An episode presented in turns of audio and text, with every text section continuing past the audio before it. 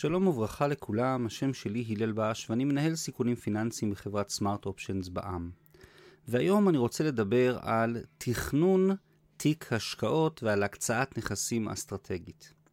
איך להתנהג בפעם הבאה שהשוק קורס? למה חשוב להכין תוכנית השקעות מסודרת ולהיצמד אליה גם כשהשווקים מתנדנדים? ומה עדיף, קרנות פסיביות או אקטיביות? ומה יקרה בשווקים בטווח הארוך? בצעו הקצאת נכסים אסטרטגית.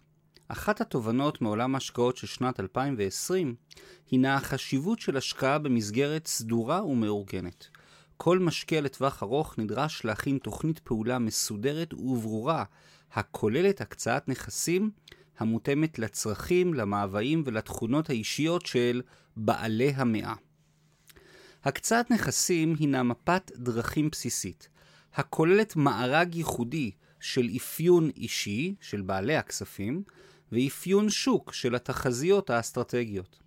במסגרת הקצאת הנכסים מקבלים החלטות בדבר חלוקת תיק ההשקעות בין המרכיבים היותר מסוכנים, למשל מניות, לבין המרכיבים היותר סולידיים, למשל אגרות חוב, בין החלק שיושקע בחוץ לארץ לבין החלק שישאר בשוק המקומי, ובין החשיפה לדולר, לאירו, לשקל וכולי. תוכנית הפעולה הינה כמו מערכת ניווט לרכב מבוססת GPS, שקובעת מראש את מסלול הנסיעה שלנו, ואנו נדרשים רק לנסות ולהקשיב להוראות המפורשות. ברמזור הבא, סע ימינה. המטרה בטווח הארוך, איזון בין פסיכולוגיה לרווח. הקצאת הנכסים קובעת תוכנית פעולה לטווח ארוך, שמטרתה איזון עדין בין הרצון של כולנו להרוויח כמה שיותר תשואה בטווח הארוך, לבין החשש הפסיכולוגי מירידות שערים חדות והפסדים, ואפילו לטווח קצר. היינו, כשתיק השקעות קורס ב-35% תוך שבועיים, חלק מהמשקיעים נכנסים לפאניקה וממהרים לצאת מהפוזיציה ולמכור הכל. בני אדם סובלים מאוד כשיש הפסדים ומקבלים החלטות שאינן בהכרח רציונליות ונכונות. פרופסור דניאל כהנמן זכה בפרס נובל לכלכלה על הניתוח של התובנה הזאת, ועמיתו עמוס טברסקי נפטר ולכן לא זכה גם כן. המאמר שלהם הוא המצוטט ביותר בכל הזמנים. ראינו זאת במשברים פיננסיים רבים, ולאחרונה במרץ 2020. לא למהר למכור, היצמדו לתוכנית. מי שמיהר למכור את תעודות הסל על מדדי שוק מרכזיים בתחילת משבר הקורונה, ישב על הספסל וליקק את הפצעים שלו, ההפסדים הניכרים שנגרמו לו כתוצאה מירידות של למעלה מ-30% בשווקים, בזמן שיתר הנבחרת התקדמה וניצחה באליפות. לא נעים בכלל לראות את כולם מרוויחים, ורק אתה יושב וצופה מהצד. הלקח הבסיסי הוא לא למכור מדדי שוק מרכזיים, גם נוכח ירידות שערים חדוק, חדות. להפך גוטה, להפך, הדבר הנכון הוא לפתח עצבי ברזל ודווקא לקנות. ראוי לעבוד על סמך תוכנית פעולה המבוססת שנוצרה על מנת לנסות ולהבטיח שירידות שערים במדדים המרכזיים לא יובילו למכירה סיטונאית ומיותרת. כשהשוק, כשהשוק נופל, מגיע החשש. אולי ה-Waze טועה? קורה לכולנו, במיוחד בעיר חדשה ובאזור פחות מוכר, שמערכת הניווט שלנו, כמו Waze, נותנת לנו הוראות, ואנו די בטוחים שאנו נוסעים לכיוון השגוי. יש מי שבמצב כזה עוצר לרגע בצד, ומוודא שהכל עובד למישרים. יש קליטה, היעד מוגדר היטב, המערכת מגיבה ומתפקדת. יש לעומתו מי שבטוח שהוא יודע טוב יותר מה-Waze, ועל פי רוב זה נגמר בהרבה בזבוז זמן במקרה הטוב. המסר לכולנו שוב מאוד חד. אם במהלך מרץ 2020 משקיע הרגיש לחץ מסוים מירידות השערים, זה בסדר. אם הלחץ גרם לו למכור הכל, או אפילו רק לאבד שעות שינה ולהיכנס למצוקה כלשהי, כנראה שמראש התכנון שלו היה לקוי, וראוי לחשב מסלול מחדש. לאדם כזה מתברר שהקצאת הנכסים לא תואמת לחלוטין את האפיון האישי, אבל זה בהחלט מצב שראוי וניתן לתיקון. יש מי שנוסע רגוע ויש מי שצריך לבקש כל הזמן עזרה. אם נמשיך את המשל שלנו אודות מערכת הניווט לרכב, הרי שהקצת נכסים היא ההחלטה מראש אודות הדרך. האם אנחנו מוכנים לעבור בכבישי אגרה, בכבישים מהירים, במנהרות, רק בכבישים מקומיים? אנו מתכננים מראש מהן העדפות האישיות שלנו, והמערכת משקללת את הרצונות שלנו, את האפיון האישי, עם תנאי הדרך והעומסים השונים, היינו עם אפיון השוק.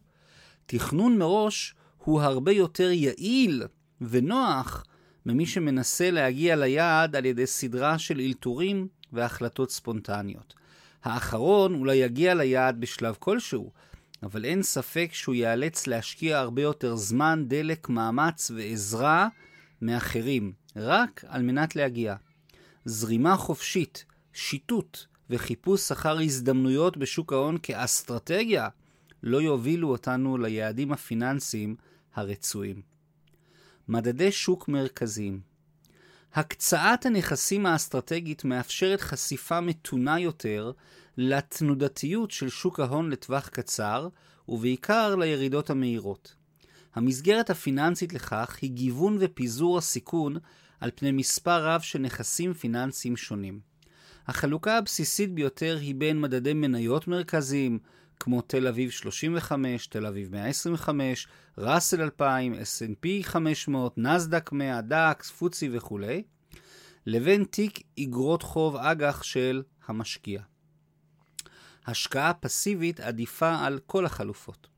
כידוע, השקעה במדדי שוק מרכזיים במסגרת תעודות או קרנות סל עוקבות נחשבת השקעה פסיבית. נכס פיננסי זה חושף את תיק ההשקעות לקבוצה רחבה של חברות ומיזמים עסקיים בתחום אזורי או ענפי. כך לדוגמה מדד תל אביב 125 כולל בתוכו את 125 החברות הגדולות ביותר בשוק ההון הישראלי. זו דרך מאוד יעילה ופשוטה לקבל גם גיוון בין חברות שונות, וגם השקעה בעלויות עסקה נמוכות, היינו בפחות עמלות. להתמקד במגמה החיובית לטווח ארוך. המטרה של השקעה פסיבית במדדי שוק מרכזיים של מניות הינה לתפוס את המגמה של הטווח הארוך, של הפיתוח והצמיחה של המשק או הענף, בעקבות חדשנות, גידול טבעי ושיפורים ממשיים ביעילות ובאיכות. המחיר שהמשקיע נאלץ לשלם הינו החשיפה המוגברת לתנודתיות של הטווח הקצר. היינו ההשקעה במדד תל אביב 125 כדוגמה, צפויה להניב למשקיע תשואה עודפת בטווח האסטרטגי. ישראל יוצאת מהמשבר, חוזרים לשגרה, ביקושים גדולים, רווחה כלכלית. אולם בדרך לשם צפויים ימים, שבועות, ואולי אפילו חודשים, שבהם מדד השוק ירד וייצור הפסדים. מי שיצליח להתמקד בטווח האסטרטגי יוכל לגרוף את הרווח. צריך לדעת במה להתמקד. איך אומרים באנגלית? Keep your eyes on the prize. השקעה לטווח קצר זה בעצם הימורים. לא ניתן לתזמן את השוק. אף אחד לא יודע מה נכס פיננסי יעשה בטווח של יממה, שבוע או אפילו חודש. מי שטוען אחרת מעמיד את עצמו מול הר של מחקרים מדעיים שמוכיחים אחרת. ולכן מי שחושב שהוא משקיע לטווח קצר, עסוק יותר בהימורים ופחות בהשקעות. השקעות הן לטווח אסטרטגי וארוך.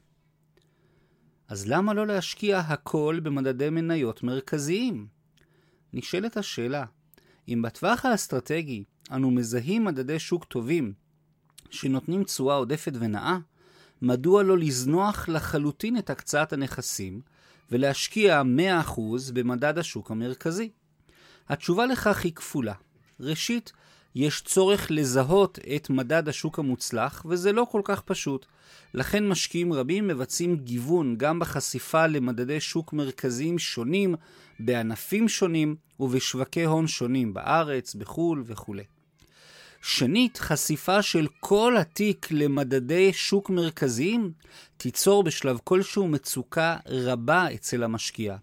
כאמור, יחווה בשלב כלשהו ירידה חדה והפסדים ניכרים, והחשש הינו שהוא ימהר וימכור. כשהמשקיעים לא ישנים טוב בלילה, ונכנסים למצוקה פסיכולוגית, הם מקבלים החלטות שגויות. אבל אני יותר רציונלי, אני לא אמכור במשבר, כך מישהו אומר. רבים וטובים טענו שהם יותר רציונליים, והם לא מושפעים בכלל מירידות שערים חדות. אבל כשהגיע המשבר, הם מכרו הכל, כצפוי. יש לכולנו הרבה יותר מדי ביטחון עצמי, והרבה פחות מדי עמידות מול הפסדים ממשיים וכואבים. זוכרים את כהנמן וטברסקי? בתקופות משבר כל המדדים יורדים במהירות. אגב, בכל המשברים הפיננסיים מאז ומעולם נמצא כי הגיוון בין מדדי השוק המרכזיים השונים לא הקטין את ההפסדים בצורה ניכרת. כל המדדים הגדולים קרסו במקביל. כך אירע בקורונה במרץ 2020, בסאב פריים 2008, בדוט קום בשנת 2000 וכולי וכולי. מי שרוצה להגיע ליעדים הפיננסיים שלו, תוך שימור הרוגע והבריאות הנפשית שלו, צריך לעצור לרגע ולבצע תכנון ממשי לתיק ההשקעות. התכנון חייב לשקלל מצד אחד את האפיון האישי, הרצונות והתכונות, ומצד שני את אפיון השוק, הערכות כלכליות. הקצאת הנכסים האסטרטגית מאזנת בין הרצון לרווחיות בטווח הארוך לבין היכולת לסבול הפסדים בטווח הקצר. תוכנית פעולה טובה מובילה למשקיעים רגועים ונינוחים גם בתקופות משבר. יישום הקצאת הנכסים לטווח ארוך ראוי שיתבצע במבנה של השקעה בתעודות או קרנות סל העוקבות אחר מדדי שוק מרכזיים, קרי השקעה פסיבית. מדדי השוק המרכזיים נותנים תשואה עודפת בטווח האסטרטגי במחיר של תנודתיות יתר בטווח הקצר. רק תכנון קפדני ומקצועי יוביל אתכם להגשמת המטרות הפיננסיות שלכם. מי שמחפש קיצורי דרך מהירים, כנראה לא יגיע ליעד. השם שלי הלל בש, אני מאוד מודה לכם על ההקשבה, ומקווה לראותכם בפרק הבא. תודה רבה.